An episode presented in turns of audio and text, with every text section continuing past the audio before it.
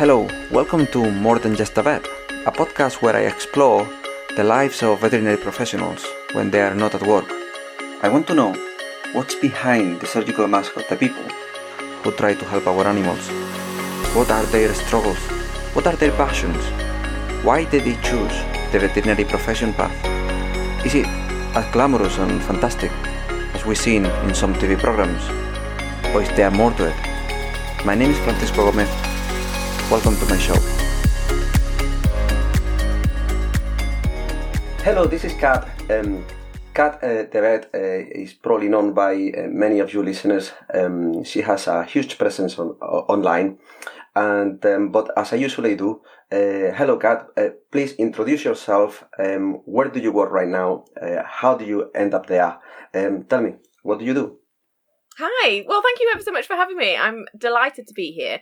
My name is Kat, and I am a small animal vet, and I graduated from Bristol University in 2003. So I've been a small animal vet for quite a long time now, which is slightly terrifying when I think about it. Um, I've always done small animals. I, I, my first job was was about 10% horses, and that lasted about a year before I gave that up because you can't you can't do 10% horses that's just not how how how it works is it you can't see one horse yes. a week and get any good at it um, so i stayed in yes. that job but i managed to ditch the horse work which was really nice um, and then i i spent four years so i spent four years in my first job which is was in wolverhampton which uh, is nicer than it sounds actually um, I had a great time there. And then after that, I went locuming, so I became a small animal locum. I just decided it was time to move on. I wanted to do something different. There wasn't a job to go to, so I'm quite independent spirited. So I thought, well, that's fine. I'll just go and do my own thing. So I I like to think I locumed before it was fashionable actually. And then okay. I spent about so I spent about 10 years being a locum um uh-huh. but ended up working in lots of different practices on a very regular basis. So I wasn't like yeah. the traditional 3 weeks here, 4 weeks there kind of person.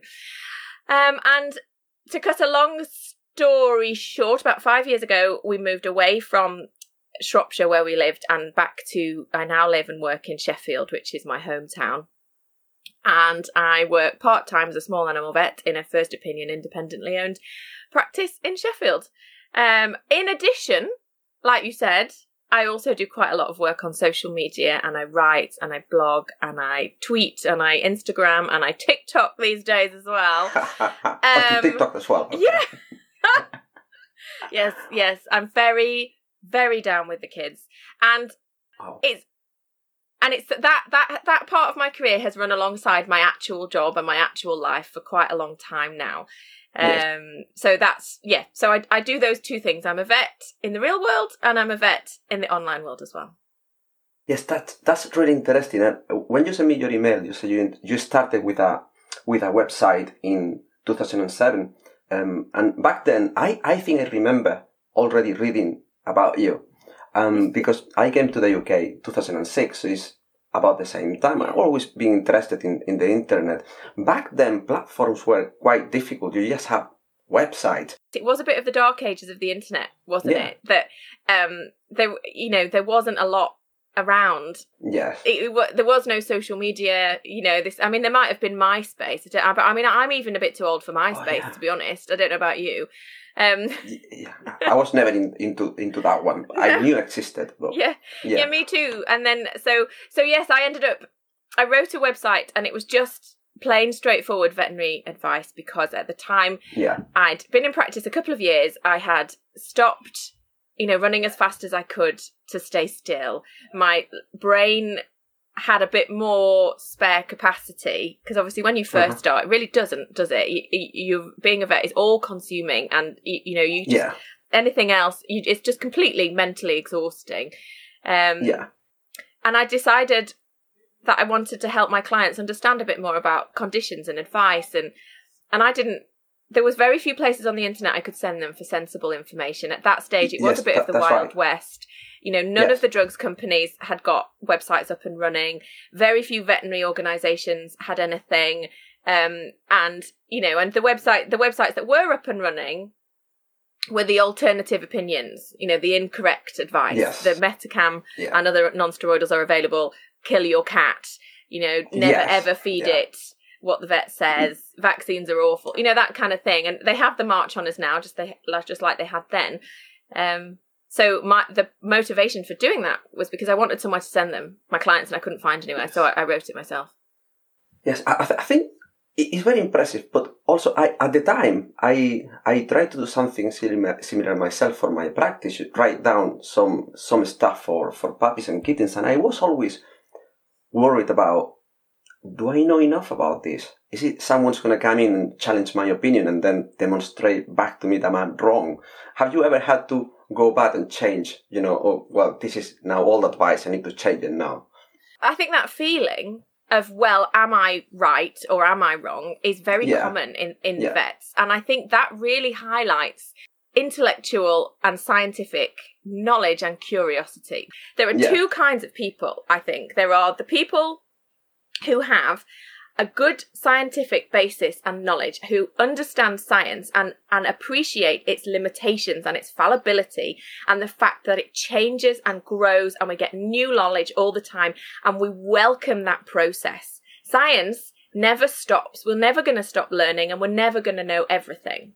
And Absolutely. if you have a good basis of scientific knowledge and understanding, you understand that. And what that means is that you appreciate that what you know now may not be correct in the future and you are welcome and open to new ideas. The yeah. other kind of person has decided they do know everything. They have made a solid decision vis a vis homeopathy works and I'm going to use it.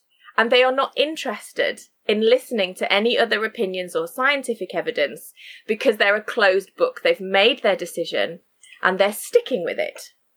All power to them if that's what they want to do. But that therein lies the limitation of the definite opinion.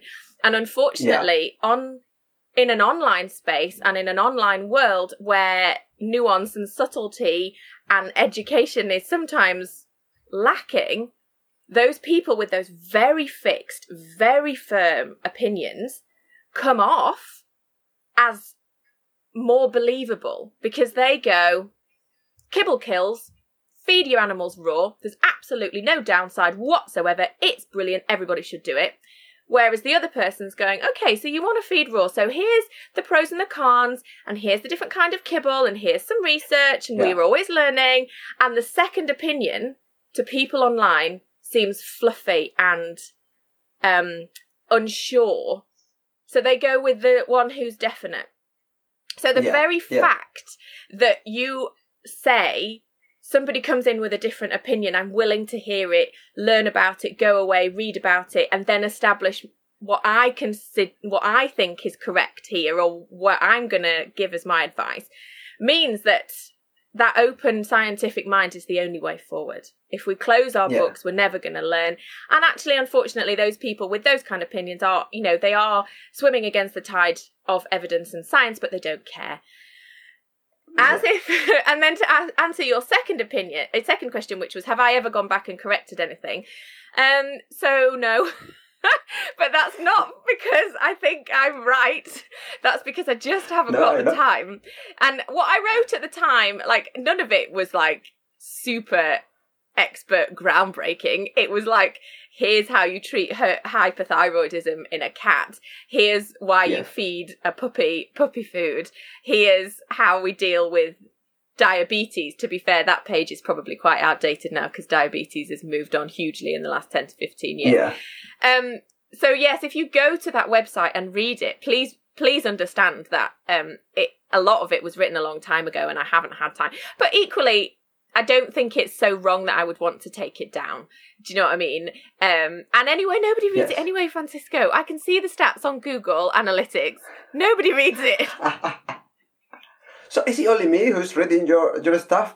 I, don't believe I don't believe at that. I, I think the blog the blog gets a reasonable amount of hits, but the the pages of advice really really don't. You have a YouTube channel, a Facebook page with is it twenty three thousand followers, something like that. Yeah, I'm very um, proud of that. You're in a TV program. Well, you've been now in two TV programs.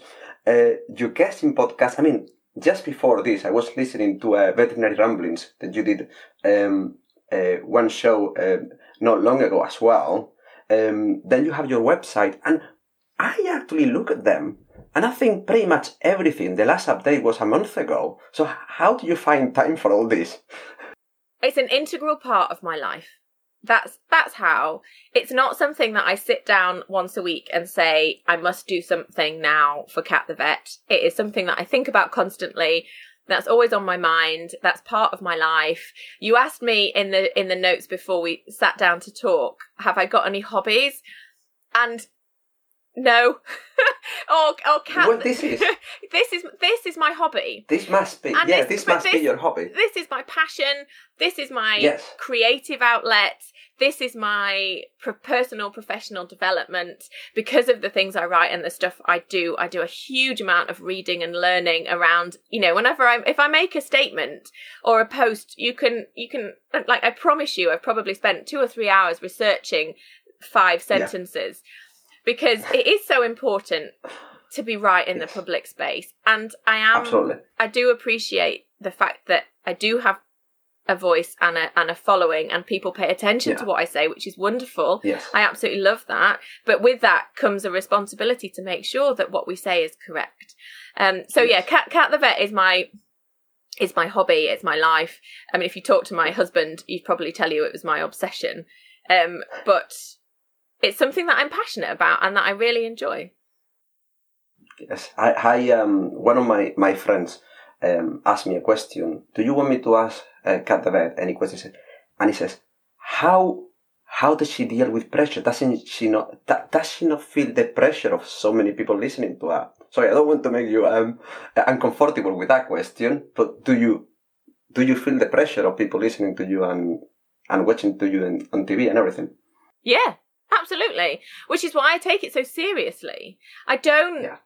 I don't tweet out my random thoughts every 5 minutes. I don't Yes. um take pictures of every fluffy kitten that comes in and post it online which you know if you want to do that all power to you that's that's not me saying that's the wrong thing to do it's just that that's not what I do um Yes. and I so yes I, I I do I do take it very seriously and I think there is pressure and I do Yes. know when I say something that I know is going to cause a lot of debate um there is a bit of a sinking feeling when I'm like I think I, I really feel this needs to be said I'm going to say it Yeah. but I'm going to have to just clear the decks for a little bit because I'm going to have to deal with the fallout and it, it doesn't happen very often that that I have to deal with negative things because generally Yes. my followers and people who support me are incredibly supportive and positive. And what I say isn't you know, isn't controversial in the grander scheme of things, but some people have a Yeah. different opinion. Those people we were talking about earlier with their closed scientific minds don't agree with some of the things that I say and don't agree very loudly and very vehemently and sometimes very unpleasantly online.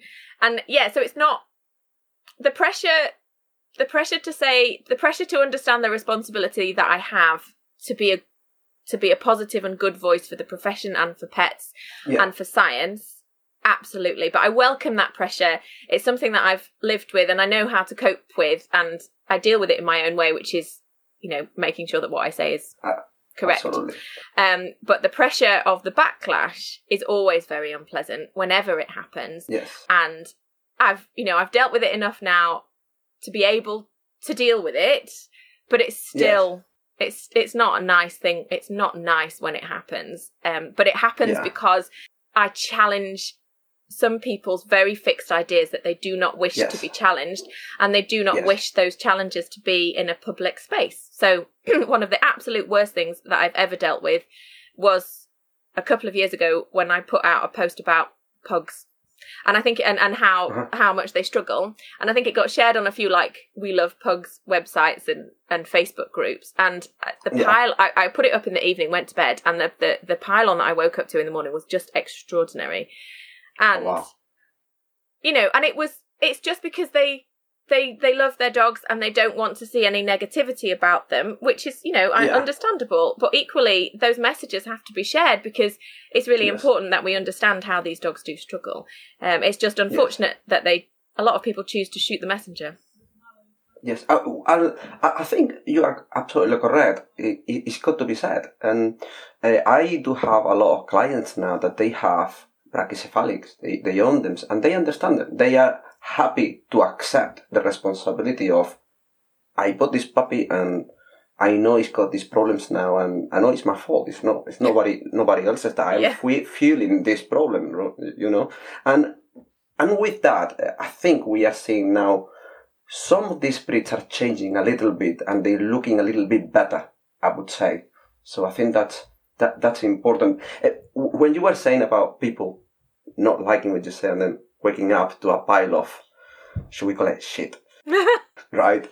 Um, that's one of the things that you said to me in your, um, in your email that you don't like, bullies and trolls. Mm. How do we deal with them? in my personal pages and life, I tend to Yeah. reply. So, Yeah. For example, I had a recent conversation where I put something up on that thing. Actually, grains are a great thing to have in your pet food, and here's why. You know, the grain free is just a fad, and uh, you know our pets can diagnose can digest carbohydrates absolutely wonderfully, and nutritionally they're an amazing food. You know, it's perfectly fine to have them in your pet's diet. And I got quite a lot of backlash from people who think they know about nutrition but really don't. You know, this this very sort of superficial level of knowledge that is understandable.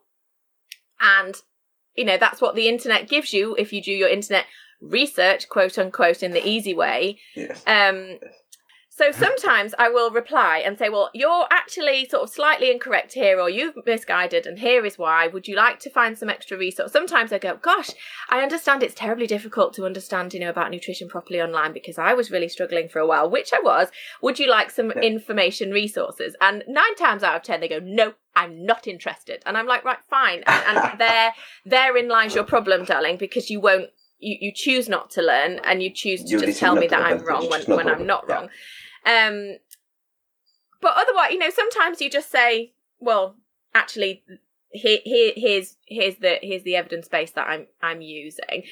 And so sometimes I will reply to those comments and give my opinion because, particularly on platforms like Facebook and Instagram, I'll leave that there because I think that's a really common opinion. Here's my reply. People will read both of those things and come to their own conclusions. And I, I see it as an extension of the education that I'm giving in the post. Um, and I have on occasion recently, because I've put quite a lot of effort into replies and had some backwards and forwards conversations that may or may not have been fruitful, I've taken screenshots of those and posted them as an extra Yeah. post and said, This is a conversation I've had. It's clearly a common misconception. Here is our conversation. And that's actually gone down really well and actually been quite helpful because social media is the beast that needs to be fed. You know, you need to keep posting. So I'm like, well, if I've just spent 20 minutes crafting a perfect reply, do you know what? I'm going to turn that into a whole post Yes. because I've spent the time on it. Um, if people, in, again, but if people are personally insulting, personally derogatory, um, or if I just haven't got time, I will delete comments. Or Yeah. sometimes I hide comments so they can still see the comment and their friends can still see the comment, but nobody else can see the Nobody comment. else. So they don't, Yeah. you know, so they don't feel like I'm silencing them because sometimes that gets, oh, you're deleting comments. You're deleting comments. You don't want to have the debate. And I'm just like, oh, God. Well, I'm deleting comments because they're just eh, ridiculously unpleasant. But, you know, so if you hide them, they get no interaction from me. They get no interaction from anybody else. And it just becomes Yes. internet history. Um, Yeah. But I do block people, and, and, and some people just, you know, the same names keep popping up. You're like, this is just completely Yes. ridiculous. You're on some sort of personal vendetta here. I haven't got time for this. And the amount of time you can invest in, you know, people who, you know, you can reply politely 10 times and they, they're not going to change their opinion or their stance you just think, I just haven't got time for this. And you're just using this as some sort of personal, you know, you're just enjoying your time on your computer and I just block them from the pages.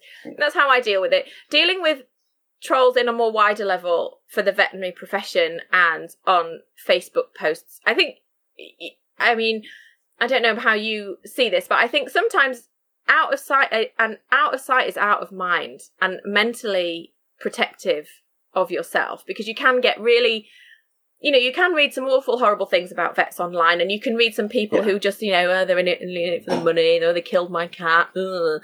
You know, you're just like, Yeah. well, that's so, that's so wrong, you know, and, and it really strikes at our very soul because, and that's why it causes such the comments like that cause such angst, don't they? And you see them shared on vet pages, and people are just so upset and so hurt because it's so wrong. We're not in this job for the money. Nobody yeah. is trying to fleece you out of hundreds of pounds for your 18 year old cat. You know, if we suggest things, it's for the right reasons. You don't have to do yes. them either. There are probably other jobs where you can get more money and get less less problems. I'm sure. Yeah, exactly, exactly. So there's a real balance to be struck. I think if you're going to spend any time in Facebook groups um, and and see anti-vet stuff, you either engage politely once my advice would be if you really want to reply, just reply to a message and then turn off notifications for the post. Because then if you're gonna if you're getting a pile-on, you're not going to yeah. see any of their pile-on stuff. It's not going to stress you out. You're not going to, you know, because it, it leeches the internet leeches into your house, it leeches into your yeah. brain, leeches into your soul. And so when I'm dealing with a fallout from, hey guys, here's some papers that say that raw food actually does contain quite a lot of bacteria. That was a recent one.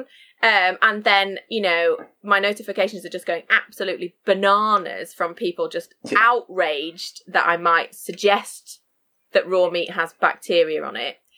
Um, it's it's really it is it is unpleasant and it's stressful and I think some people really underestimate how much it can actually affect you and your life yeah. and your mood. And sometimes just, you know, if you're running a Facebook page you might have to pay attention, but if, you know, just step away. That that that would be the yeah. first thing.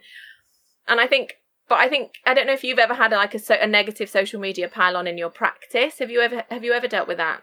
Yeah, we all have. We all have. Yes, and then we have a, our own way of of, of dealing with that. Um, uh, but most most of the time, no, probably all the time, uh, we have um, a very good uh, amount of followers who are very supportive, you know, and and they get any negativity gets drowned out by them because most people love us. I I know that's that's the problem we have in the profession. You get you get home, you've seen thirty consoles, and those two that you either you didn't deal with it very very well, or your client was unreasonable. Is how you go home. You know, you go home with that in your mind, but you forget sometimes. Look, the other thirty-eight, they loved you.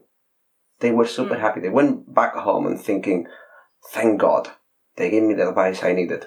So at the end of the day, I think that's one of the problems we have. We keep remembering um, the negativity. Yeah, that's that's so yes. true, and because you know, I think vets were all like outrageous, overachieving, perfectionist type A personalities, aren't we? We we do very much focus on the negative, and also I think that's quite a natural reaction as as well.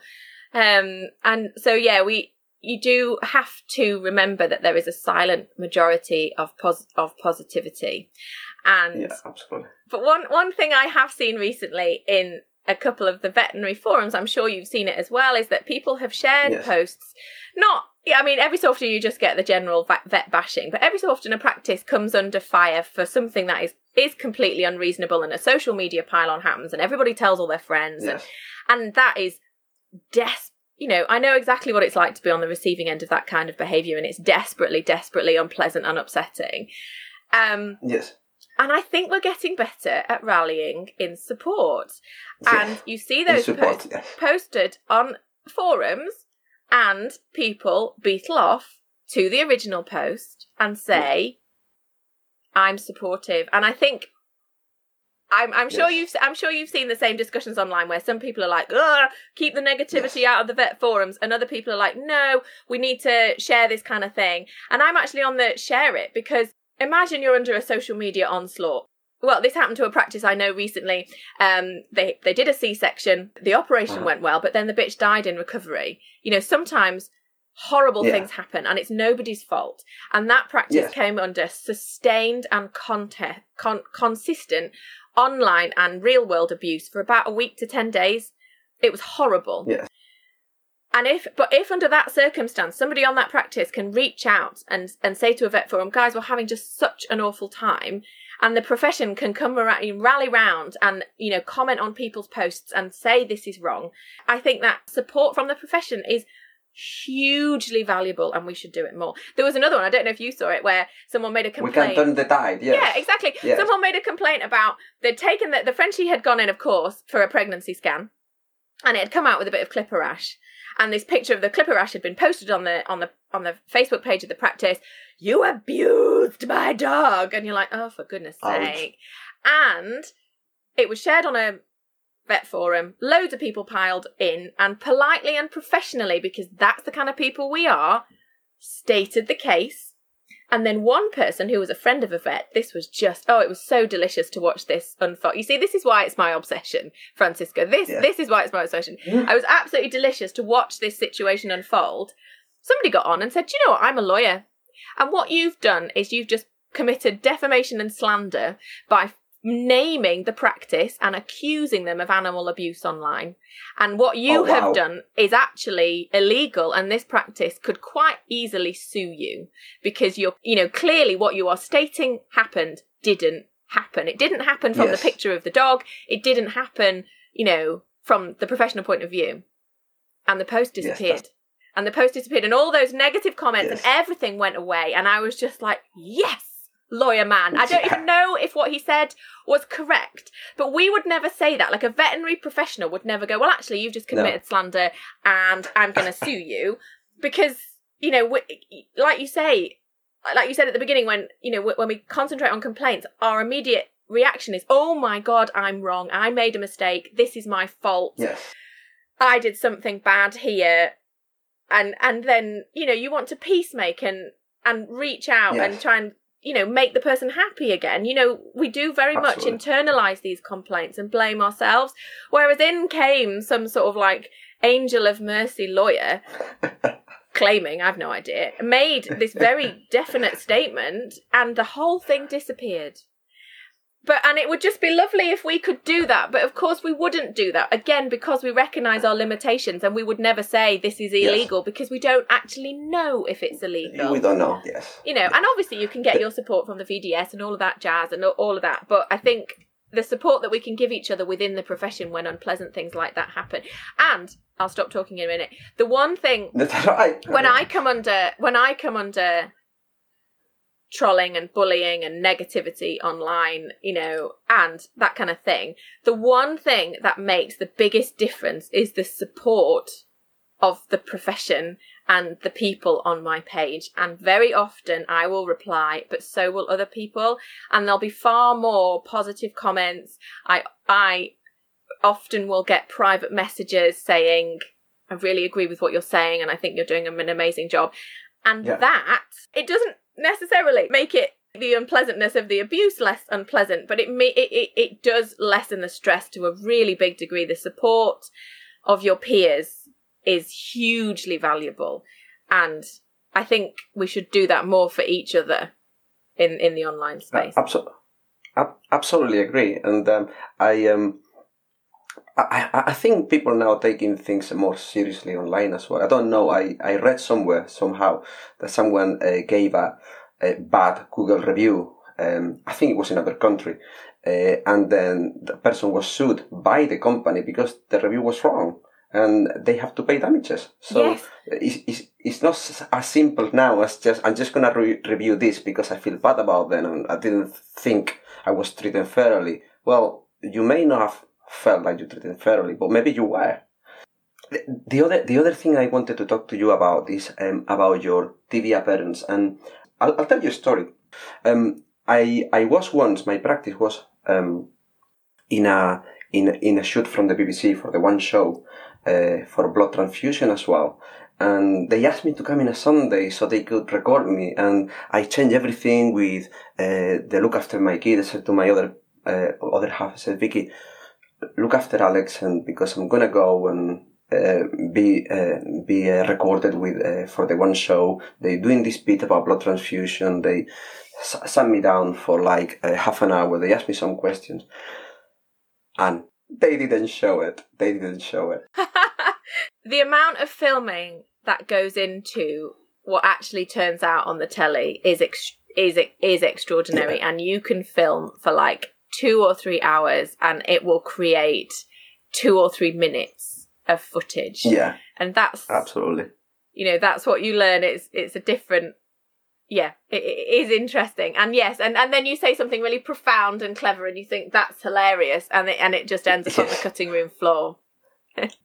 I see uh, how you were shown uh, for the children uh, in the blood transfusion um, uh, program. It was it wasn't a blood transfusion program. It was um, the Vet Factor, uh, but you were actually uh, performing a blood transfusion, and it was it was very good. Now, something that occurred to me at the time, I thought, oh, this is very nice for the children, but maybe we are over glorifying the profession. and then after that, I listened to latest podcast and you said, we must include death. And I thought, that's really good. So, um, not just we are showing the nice bit of being a vet to the, to the kids, but we are also showing that it's not all, you know, fantastic, you know, and which is something that I always, always worries me because I think that's part of the problem, even in society, in adults. Adults sometimes expect everything pink, you know, and, and it's not, you know. Um, and I think that that was um, that was pretty good. Yeah, I think. Um, well, obviously, because the the show The Pets Factor is on is on children's BBC and it's for kids. There has to be positivity, and you know we're never going to tackle problems in the profession or stressful. Every so often they do show like, oh, the heart rate in surgery is dropping and we're going to do this about it. Um, I love a little bit of drama. Yeah, yeah, they, yeah. They love a bit of yeah. They love it. They call it jeopardy. We love a bit of jeopardy as long as there's a happy ending. And on one or two occasions, I've been doing something a little bit stressful, and I've just been like, "Look, can you just turn the camera off for me a second? Um, I'm just finding this just a little bit difficult. It's just bleeding, and I can't figure out where from and I'm just getting myself in a bit of a tears and I just want you to turn the camera off. And they always, always do. They're very respectful, the, the filming crew. Yeah. Of that. Yeah. So cool. we're not going to show, you're probably not going to show like the vet having a small panic attack in theatre.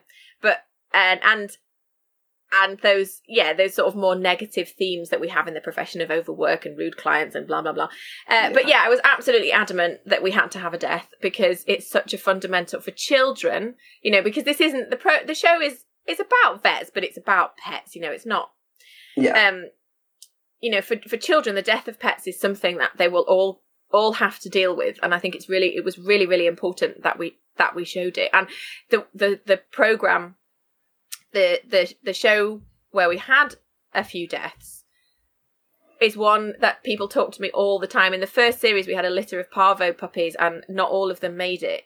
Um, oh. And uh, that that's one of the episodes that people talk to me about the most. Yes, um, because, be- it's, because it's, it's, so it's something that yeah, needs to be there. Yeah, exactly. Um, I um, because we we talk a lot uh, about online. A lot of the questions I was going to ask you, they are already there. Um, so I am doing the show the the wrong way around, if you like. Um, I'm having asked you one of the most question, the most important questions at the beginning, but I'm going to ask them now, which is only a couple of them. And one is that I ask every everybody is, what do you like of being a vet, and and what would you have been if not a vet? I lo- I like loads about being a vet. I do. I I love my job and I love I love what I do. I wouldn't do everything else if I didn't. Do you know what I mean? Um I love Yeah. What I love about being a vet more than anything else is working with a team of people. I love the teams that I work with, the nurses and the other vets, and I really value being part of a of a bigger picture and working alongside fellow professionals and animal lovers and skilled people. At the moment, I work in a yeah. in a one vet practice, so there's a few of us. Yeah. We cycle round, but I generally I'm sole charge most of the time, which is fine. I'm quite comfortable yeah. with that, but I do enjoy having a vet buddy. But you know, obviously, I've got the nurses and the receptionists, and and it's the it's the team. The other thing that I love is um my independence and my autonomy like it is it is yes. you know one of the biggest challenges when you graduate is you suddenly realize there's nobody else in the room. You're there by yourself. You're making those decisions. Does this animal need antibiotics? Does this animal need a blood test? Should i express this animal's anal glands? Shall i clip its nails? Yeah. you know there's a constant a constant decision making process happening. That's like it's a humongous step but I, I really actually quite value my my independence and yes. that that sort of thought process. I like the fact that every day is different. There's always something new to learn. I'm always getting better and better. There is a certain degree of humbleness you have to have, isn't there? I think as a vet, where you just like, Yeah. I don't know everything and I am going to make mistakes. And there is always something Yes. new to learn. You have to just sort of accept that this profession, this job is a process. It, the, there is no end point. well, you might retire at some point, but you're never going to be Yes. the best vet. You're never going to know Yes. everything. So you have to be humble with that and accept that as a, as a challenge. As for what else I would be, I don't. I don't know. that, that's a good answer. Yeah, I wanted to be a vet since I was about 10. I come from a family of doctors. My mum's Yes. a doctor, my aunts are doctors. As we've grown up, my cousins are doctors. There's doctors. I mean, they're literally everywhere in my family. My family is very medical. Um, Yes. And growing up, so growing up, that kind of career was was was not only attainable was just completely standard. And and was you know Yeah. definitely you know these apples don't fall far from the tree do they? I read somewhere once that the veterinary the medical profession went through a phase of cloning itself effectively because doctors got married and had baby doctors you know? Um yes. and but i came to the conclusion fairly quickly that i preferred animals to people. So i've been very Yes, focused on wanting to be a vet since i was very very young. And i was asked recently if you could go back to your 18 year old self and tell them what it, what it, what it's really like would you change their mind? And no i wouldn't have changed my mind. I was so laser focused. Um and Yes. i'm lucky that it's it's turned out to be the right the right job. You know it's got its up and downs it's got its limitations but i genuinely have absolutely no idea what else i would do. There's literally nothing that i want to do or could do or could see myself doing. Um Okay. You know, and then you think, well, I'm I'm this far into my career, could I, you know, it's all about the diversification now, isn't it? And you think, well, I'm building up quite a skill set. Maybe I could, you know, go into I don't know social media planning or something like that. You're, But pff, I've no idea. you're already there, diversified. Yeah, well, this is it. doing. Exactly, and I think one of the reasons why I still enjoy my job and I'm still quite satisfied by what I do and my life is okay is because I have personally diversified. And also, I think Yeah. I now work part time. I'm a parent, I'm a mum. Um and uh, you know, anyone who works full time in the veterinary profession while while being a parent uh, particularly a mother, without wishing to be sexist, you do tend on to take No, on more of the parent parental right. responsibility, especially when they're little. Um, I don't know how they I don't know how they do it, but working part time just allows that decompression from the veterinary world, doesn't it? And I think you know, I think a lot of the stress is the fact that it is a very very full on job, and to work in it full time is is is very full on. Yeah. Maybe you enjoy it more being part time Yeah. when you are there, you know? Ex- you are more looking forward to it. Exactly. Like this week, I normally work two days a week. This work this week I work three. I work Thursday and I work Friday. And I got home on Friday evening and was absolute wreck. And actually didn't sleep very well that night.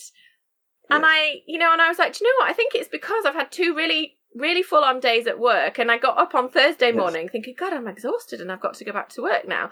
Um, it's full on. It's, you know, it's quite a natural reaction, I think, to be tired and exhausted and a bit strung out. Um, and I can Yeah. see why people f- find it really hard. Yes. Now with with the shortage of vets now, it's it's going to be more difficult. But I think you're right. If we were working less hours, maybe we could put ourselves more out there, you know, when and, and enjoy it more. Mm. Um, one of the things you you sent me in the in the email about what you don't like of being a vet, um, or what you don't like um, uh, in general. Uh, in, one of the things you put was bull, bullies and trolls. You already discussed that in the when we talk about online. The other two were making mistakes and being micromanaged. And and I think that's interesting because you just said I like I like my independence. Um, can you give me an example of being mi- micromanaged? So I think there's this weird dichotomy in the vet world, isn't there, where we are very independent working people. We make decisions for our clients and our patients all by ourselves every day, and we stand by those decisions and we, you know, complete our treatment plans and we we do it all by we stand in theatre We cut open an animal all by ourselves. We make choices on suture material. If something bleeds, it's down to us. To, there's nobody else there. We are this very, very independent person who has Yeah. to take responsibility for ourselves and our decisions all the time. Working in a system over which we often have very little control. If you are just an, a veterinary assistant like me, I'm not, I don't own the business I work for. I am just an employee. I've always just been an employee. I've never been a clinic director or anything like that. Um, somebody else dictates a lot of other things to me.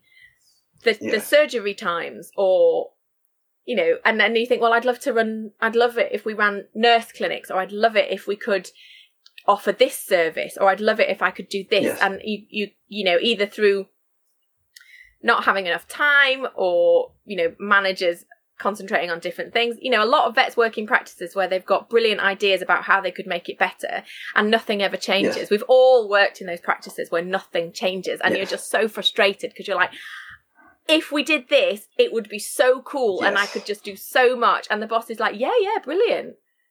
And you sit in a meeting and they go, yeah, yeah, brilliant. And then six months down the line, it's still it. not happened. And that's it hasn't happened. no, yet. and that's one of the things I think that when I when I left my first job after four years, I just I'd got to that slight stage, and I probably was I was overconfident and I was a bit arrogant, and I was like, I can do this vetting thing now. I've kind of got it, you know, I've got it down. I'd like to spread my wings into something else, and I worked a lot in a branch practice, and I had loads of ideas, and I was like, wouldn't it be cool if we could do this, that, and the other? And I went to the boss and said, could I be the lead vet here, and can we make some decisions? And he was a lovely man, and he went, yeah, yeah, yeah and nothing ever happened. And in the end, I left out of frustration and went locuming and really enjoyed locuming Yes. because I stepped away from that that sort of politics, you know, because I was like, I've got so many ideas and I want to do everything, and and and yeah, so micromanaged when people say, oh no, you can't do that, or you have to. Yes. I, I've been very fortunate in that I've, especially in the practices I've worked in more long term, um, having left locuming, uh, they've been run Yes. by very nice people who generally are pretty chilled about stuff and kind of let you get on with it.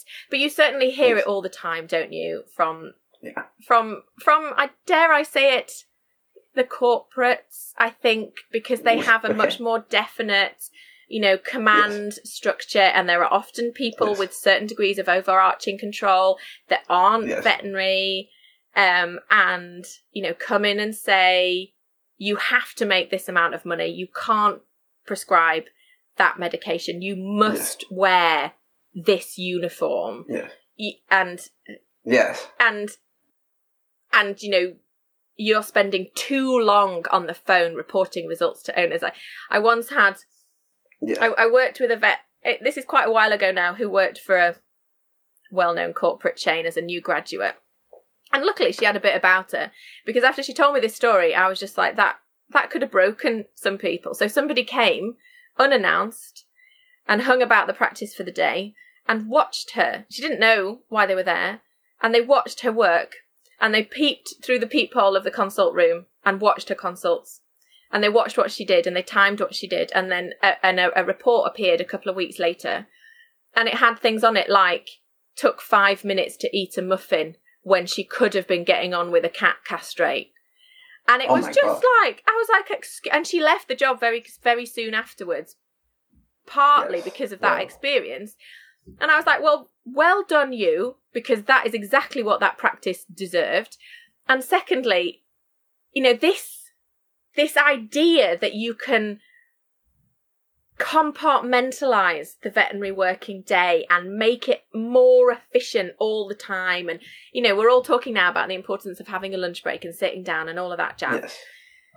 so yeah i think but in equally i think there is a real skill in managing veterinaries vet, vet- vets in particular because you have to give us our heads and give us our freedom and allow us to do what we do best.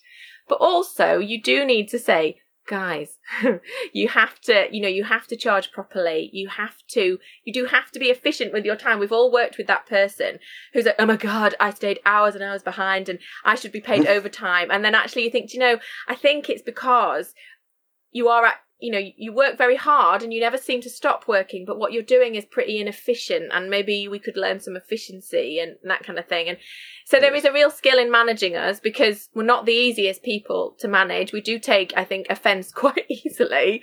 Um but there is a real balance to be struck and i think a lot of the time the, the balance isn't struck and i think that is a, a big reason why there's quite a lot of dissatisfaction in some practices because people are trying to drive their vets really hard and make them work even harder and it and it doesn't it doesn't work it doesn't it doesn't work like that I, I, I agree with you look i am I, do do um, I am a clinical director myself, but I also am an employee. I'm an employee of myself and I work full time. I don't know where I do the clinical directorship, to be honest, because I'm being a vet at the same time.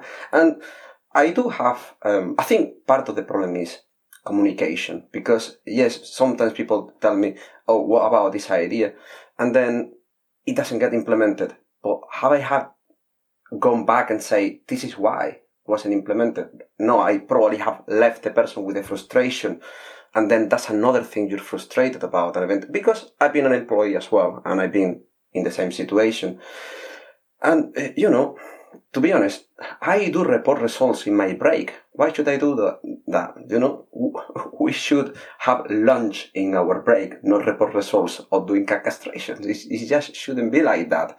Uh, this, this, uh, this vet who, who left because he was being, um, uh, looked at how many minutes, uh, of course she should have left. That's, that's horrendous that, that's not being micromanaged. I think this is being abused. Yeah. To be honest. Yeah. It, I, I, I, and it's a, I, it's a, it's a square that is really hard to circle because I think, I yeah. think we have to accept that this job is hard and it's yeah. busy and it takes a lot of time and you know if you've got a bunch of blood results that you need to explain and you need to talk to an owner about chronic renal failure and all the different implications of that.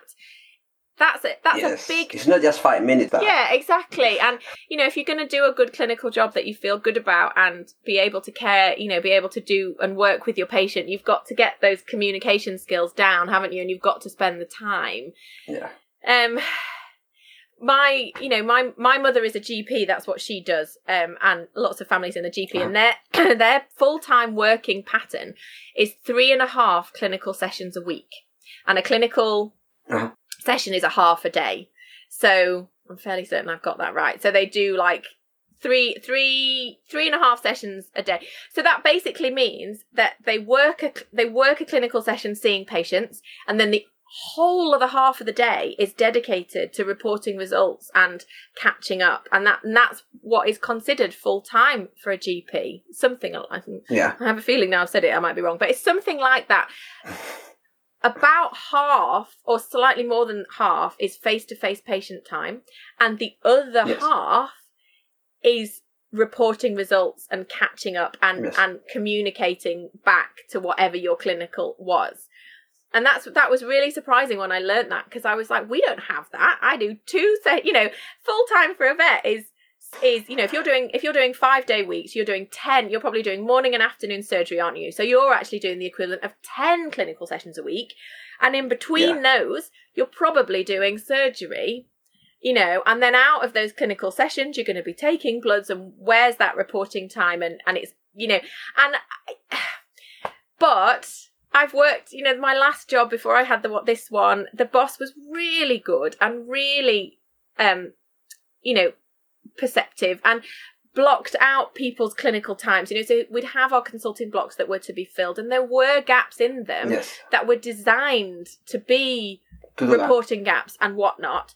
But yes. in the yeah. reality of a working day, and it's nobody's fault, this is just how it is. And I think sometimes there is a certain degree of acceptance we have to have that consults run over, phone calls come yeah. in, extra people need to be seen, and it doesn't matter how much spare time you put in the diary, it will be filled, especially if you work in a good yeah. practice that is popular and you're doing a good job. And yeah, absolutely. I don't, I genuinely don't know how to fix that. Yeah, I think that's the, the conundrum we all have. Mm. Yeah.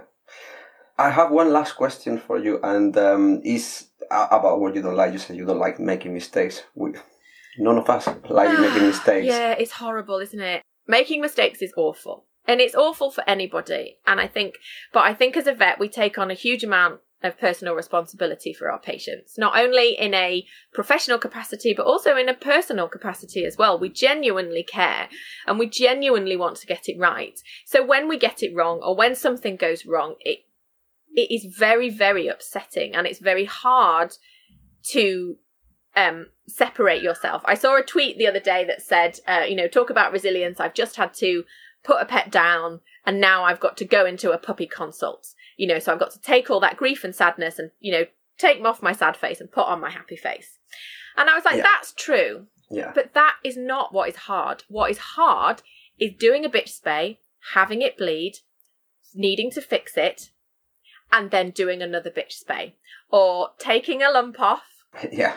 having the whole like happened to me not long ago. I did a I did a lumpectomy on a mast cell tumor. Took quite wide margins. Anyway, the whole thing just Oh. completely disintegrated. It was my fault. I made a mistake. I didn't think about the way the tissues would work and this dog came Yes. back 3 days later with every single stitch, you know, pull it was a disgusting mess. But then so yeah, but then and and it worked out fine. But you've got to pick the scalpel blade up again and take the next lump off. And you have to learn from that mistake. But Yeah. that that is that's the resilience. That's where it comes from. It's from making a mistake. It's from getting it wrong. It's from something wrong happening and then having to go back and do the same thing again or do something similar Yeah. again and and face that fear. You face that fear and you do it anyway. That's where our resilience comes in and you've got to do it over Yeah. and over and over again in a many different ways and picking yourself up. Or you know having something horrible happen having a client shout at you on the phone whether it is justified or not taking all that emotional turmoil that upset that distress that stress that sick feeling in your stomach taking it taking a big deep breath and then going into the next consult. Like euthanasias for me personally don't really bother me. The vast majority of the time when i euthanize an animal it is the right thing to do and i actually take you know not pleasure, but it doesn't. I don't find it that Pride. upsetting. Yeah, pride. I, yeah, I think pride is a good word. And the grief that the owners feel, it's not mine. It's not my grief. I can be sympathetic for them, but I can shut the door, turn on my heel, and get on with my job. I, I, I personally can leave that. emo- I, I, you know, that emotional detachment is not a problem for me. Where I find it stressful is when I've got to take where I am the one carrying the emotional burden, whether it's a mistake or uh, you know it's abuse or it's baggage or whatever, and go back and see a new person. That's Yes. that's where the Yes, I- resilience the resilience comes in. And and like you said earlier, when you said that you know we see thirty consults in a day and one consult is bad and twenty nine are good, you have to remember that the person you're talking to doesn't know anything about that or Yes. you know, or but it's so str- you know, especially from the like the surgical point of view, you take the bitch spay in, and then you know it goes all goes horribly wrong, and and then you've got to put your big girl pants on and fix it, and then the next fat one Yeah. comes in, and you think, God, the last one I did was just so horrible, and I absolutely hated it, and it all went horrible, and Yeah. I've got to do it again. That's that's where it comes in, and and yeah, making mistakes is just awful. I, I agree, um, and I agree with you. I made peace. A lot of clients said to me, "I don't know how you can do this job when I do an euthanasia," and, and I said to them, "Look, I am made peace with this. I know I'm doing the right thing here, and and like you, I, it doesn't bother me anymore. But yes, it does bother me when someone is being abusive or is abusive to one of my colleagues because sometimes it's me who have to to to to, to look after that client, uh, and then after you try to discuss the matter, whether they're right or wrong. Ab- ab- abuse, we shouldn't tolerate it, to be honest. Uh, but then you go into the next consult and your hand's still shaking. And you're not sure whether the, the next client with the puppy for the vaccine knows whether, are you drunk? Why is your hand shaking? Yeah. You know, you're a bit shaky still because you, you've been emotionally disrupted, if anything. And we have to go through that process by ourselves.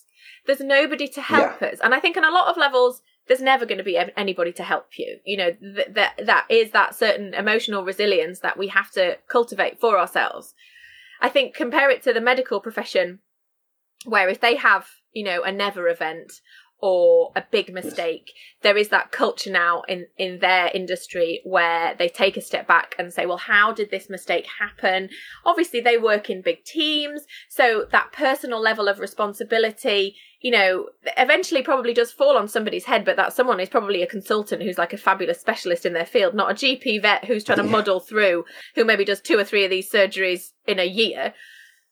And they and they have that, you know, that emotional support. They've I mean, I don't know if they have counselling sessions, but I think I think they do for a lot of like really awful things that happen. That there is a certain degree of, of support, and the medical profession hasn't always been perfect, you know, and they have had to go through this. And you can talk to your colleagues, and and they can support you, but you, we're kind of on our own, aren't we? And that's the other really really hard thing to to cope with. And you've got to pick yourself up and brush yourself off and push your own anxieties down about something yes. and think, yes, I'm going to go and do that again now. yes, absolutely. Yes.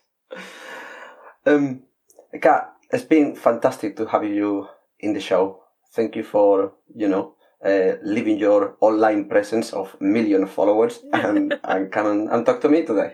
Oh, I'm, I'm, it's, it's been an absolute pleasure. Thank you very much for asking me. I was, I was very flattered to be in the mix and I I really do en- enjoy, you know, talking about being a vet and expressing my opinions. What's better than having somebody listen to what you've got to say? Fantastic.